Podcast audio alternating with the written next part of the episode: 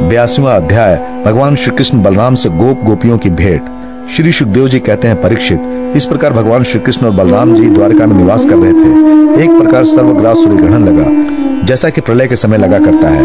परीक्षित, मनुष्यों को ज्योतिषियों के द्वारा उस ग्रहण का पता पहले से ही चल गया था। इसलिए सब लोग अपने अपने कल्याण के उद्देश्य से पुण्य आदि उपार्जन करने लगे। समंत पंचक तीर्थ कुरुक्षेत्र में आए। समंत पंचक क्षेत्र वो है जहाँ शस्त्रधारियों में श्रेष्ठ परशुराम जी ने सारी पृथ्वी को क्षत्रियहीन करके राजाओं की रुधिर धारा से पाँच बड़े बड़े कुंड बना दिए थे।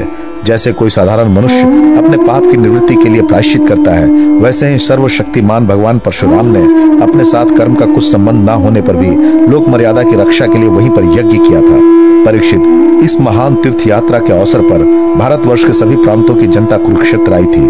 उनमें अर्पूर, वसुदेव, उग्रसेन आदि बड़े बूढ़े तथा गद प्रदुमन साम आदि अन्य यदुवंशी भी अपने अपने पापों का नाश करने के लिए कुरुक्षेत्र आए थे।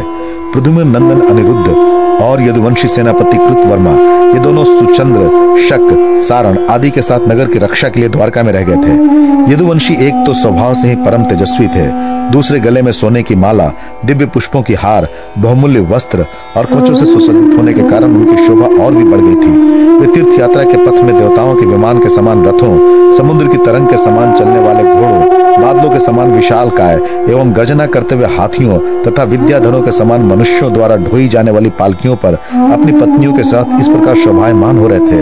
मानो स्वर्ग के देवता ही यात्रा कर रहे हो। महाभाग्यवान युद्धवंशियों ने कुरुक्षेत्र में पहुंचकर एकाग्र चित्त से संयम पूर्वक स्नान किया और ग्रहण के उपलक्ष्य में निश्चित काल तक उपवास भी किया। उन्होंने ब्राह्मणों को गोदान किया, ऐसी गौओं का दान किया, जिन्हें वस्त्रों की सुंदर सुंदर झूले पुष्प मालाएँ एवं सोने के जंजीरें पहना दी गई थी। इसके बाद ग्रहण का मोक्ष हो जाने पर परशुराम जी के बनाए हुए कुंडों में यदुवंशियों ने विधि पूर्वक स्नान किया। और सतपात ब्राह्मणों को सुंदर सुंदर पकवानों का भोजन कराया।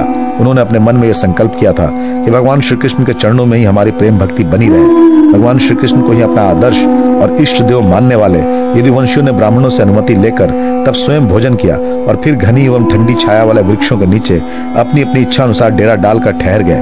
परीक्षित, विश्राम कर लेने के बाद यदुवंशियों ने अपने सहृद और संबंधी राजाओं से मिलना भेंटना शुरू किया। वहाँ मत्स्य उशीनर कोसल, विदर्भ, कुरु, सुंजय, कंबोज, केकय, मद्र, कुंती, अनर्थ, केरल एवं दूसरे अनेकों देशों के अपने पक्ष के तथा शत्रु पक्ष के सैकड़ों नरपति आए हुए थे। परीक्षित, इनके अतिरिक्त यदुवंशियों के परम हितैषी बंधु, नंद आदि गोप तथा भगवान के दर्शन के लिए चिरकाल से उत्कंठित गोपियाँ भी वहाँ आई हुई थी। यादवों ने उन सबको देखा। परीक्षित। एक दूसरे के दर्शन, मिलन और वार्तालाप से सभी को बड़ा आनंद हुआ। सभी के हृदय कमल एवं मुख कमल खिल उठे। सब एक दूसरे को भुजाओं में भरकर हृदय से लगाते। उनके नेत्रों से आंसुओं की झड़ी लग जाती। रोम रोम खिल उठता। प्रेम के आवेग से बोली बंद हो जाती और सबके सब आनंद समुद्र में डूबने उतराने लगते। पुरुषों की भांति स्त्रियाँ भी एक दूसरे को देखकर प्रेम और आनंद से भर गईं। वह अत्यंत सौहार्द, मंद मंद मुस्कान, परम पवित्र तिरछी चितवन से देख देख कर परस्पर भेंट अखबार भरने लगी वे अपने भुजाओं में भरकर केसर लगे हुए वक्षस्थलों को दूसरे स्त्रियों के वक्षस्थलों में दबाती और अत्यंत आनंद का अनुभव करती उस समय उनके नेत्रों में प्रेम के आँसू छलकने लगते अवस्था आदि में छोटों ने बड़े बूढ़ों को प्रणाम किया और उन्होंने अपने से छोटों का प्रणाम स्वीकार किया। वे एक दूसरों का स्वागत करते तथा कुशल मंगल आदि पूछकर फिर श्री कृष्ण के मधुर लीलाएँ आपस में कहने सुनने लगे। परीक्षित, कुंती, वसुदेव आदि अपने भाइयों, बहनों, उनके पुत्रों माता पिता भाभियों और भगवान श्री कृष्ण को देखकर तथा उनसे बातचीत करके अपना सारा दुख भूल गई। कुंती ने वसुदेव जी से कहा, भैया, मैं सचमुच बड़ी अभागिन हूँ। मेरी एक भी साथ पूरी ना हुई।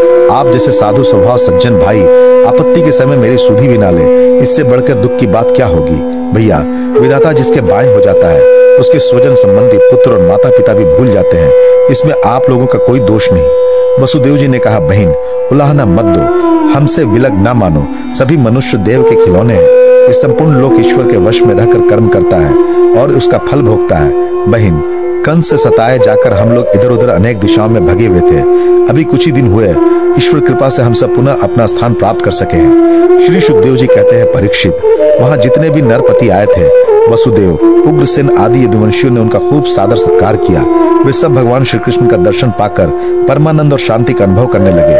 परीक्षित, भीष्म पितामह, द्रोणाचार्य, धृतराष्ट्र दुर्योधन आदि पुत्रों के साथ गांधारी, पत्नियों के सहित युधिष्ठिर, आदि पांडव, कुंती सृंचय विदुर कृपाचार कुंती भोज, विराट, भीष्मक, महाराज नग्नजित, पुरुजित, द्रुपद, शल्य, दृष्टकेतु, काशी नरेश दम घोष विशालाक्ष, मिथिला नरेश, मद्र नरेश, केकई नरेश, यदुमन्यु, सुशर्मा, अपने पुत्रों के साथ बालिक और दूसरे भी युधिष्ठिर के अनुयायी नृपति भगवान श्री कृष्ण का परम सुंदर श्री निकेतन विग्रह और उनके रानियों को देखकर अत्यंत विस्मित हो गए।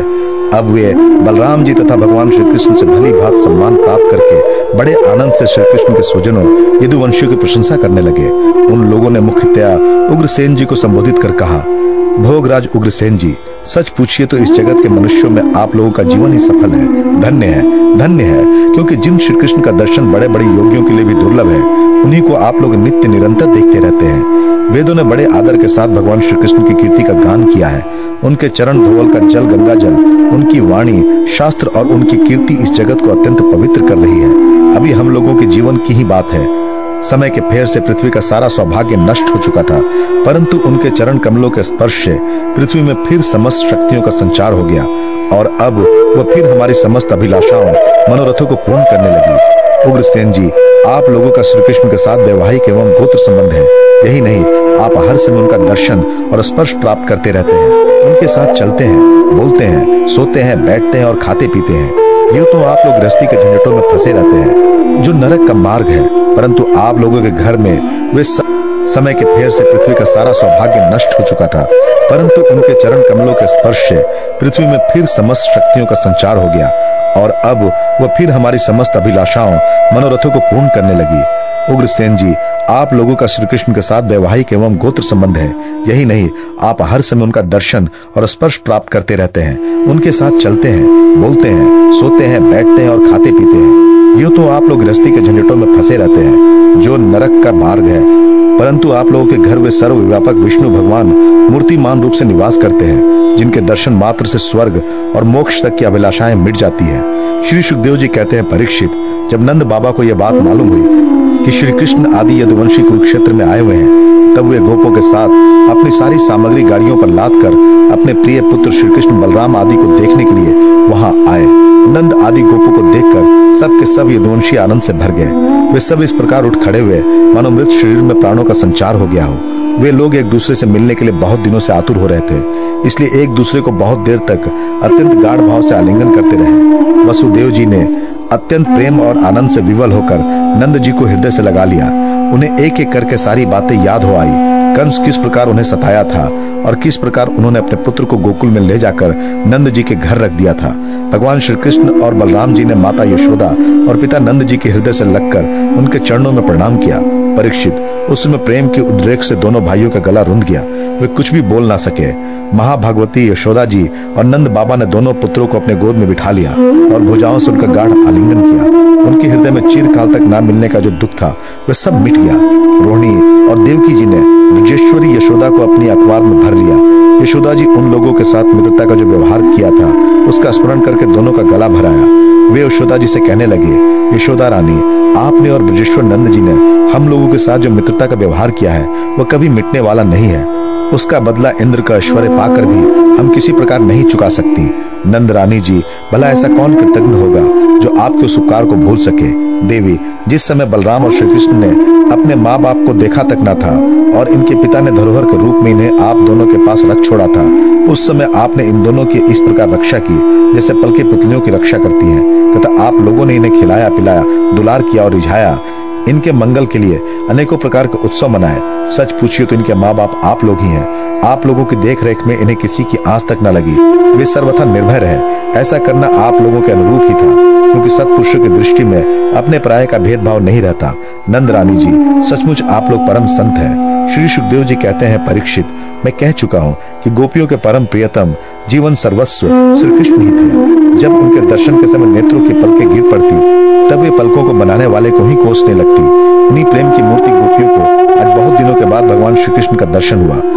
उनके मन में इसके लिए कितनी लालसा थी। इसका अनुमान भी नहीं किया जा सकता। उन्होंने नेत्रों के रास्ते अपने प्रीतम श्री कृष्ण को हृदय में ले जाकर गाढ़ आलिंगन किया और मन ही मन आलिंगन करते करते तन्मय हो गई।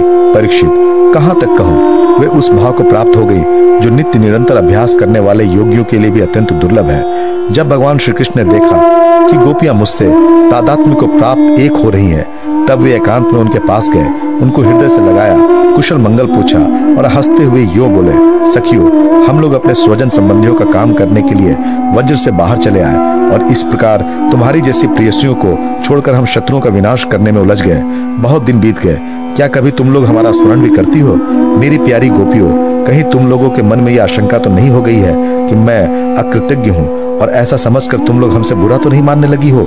निसंदेह भगवान ही प्राणियों के संयोग और वियोग के कारण है। जैसे वायु बादलों तिनको रुई और धूल के कणों को एक दूसरे से मिला देती है और फिर स्वच्छंद रूप से उन्हें अलग अलग कर देती है। वैसे ही समस्त पदार्थों के निर्माता भगवान भी सबका संयोग विमोग अपने इच्छा अनुसार करते रहते हैं। सखियो, ये बड़े सौभाग्य की बात है कि तुम सब लोगों को मेरा वो प्रेम प्राप्त हो चुका है, जो मेरी ही प्राप्ति कराने वाला है, क्योंकि मेरे प्रति की हुई प्रेम भक्ति प्राणियों के अमृतत्व, परमानंद धाम प्रदान करने में समर्थ है। प्यारी गोपियों जैसे घट, पट आदि जितने भी भौतिक पदार्थ हैं, उनके आदि अंत और मध्य में, बाहर और भीतर, उनके मूल कारण पृथ्वी, जल, वायु, अग्नि तथा आकाश ओत हो रहे हैं। वैसे ही जितने भी पदार्थ हैं, उनके पहले, पीछे, बीच में, बाहर और भीतर केवल मैं ही मैं हूँ। इसी प्रकार सभी प्राणियों के शरीर में यही पाँचों भूत कारण रूप में स्थित है। और आत्मा भोक्ता के रूप से अथवा जीव के रूप से स्थित है। परंतु मैं इन दोनों से परे अविनाशी सत्य हूँ। ये दोनों मेरे ही अंदर प्रतीत हो रहे हैं। तुम लोग ऐसा अनुभव करो। श्री सुखदेव जी कहते हैं, परीक्षित, भगवान श्री कृष्ण ने इस प्रकार गोपियों को अध्यात्म ज्ञान के शिक्षा से शिक्षित किया। उसी उपदेश को बार बार स्मरण करके गोपियों का जीव कोष लिंग शरीर नष्ट हो गया और वे भगवान से एक हो गई। भगवान को ही सदा सर्वदा के लिए प्राप्त हो गई। उन्होंने कहा, हे कमल नाभ, अगाध बोध संपन्न बड़े बड़े योगेश्वर अपने हृदय कमल में आपके चरण कमलों का चिंतन करते रहते हैं।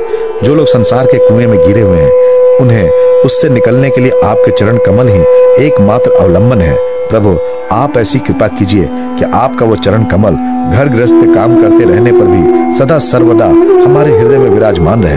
हम एक क्षण के लिए भी उसे ना भूलें।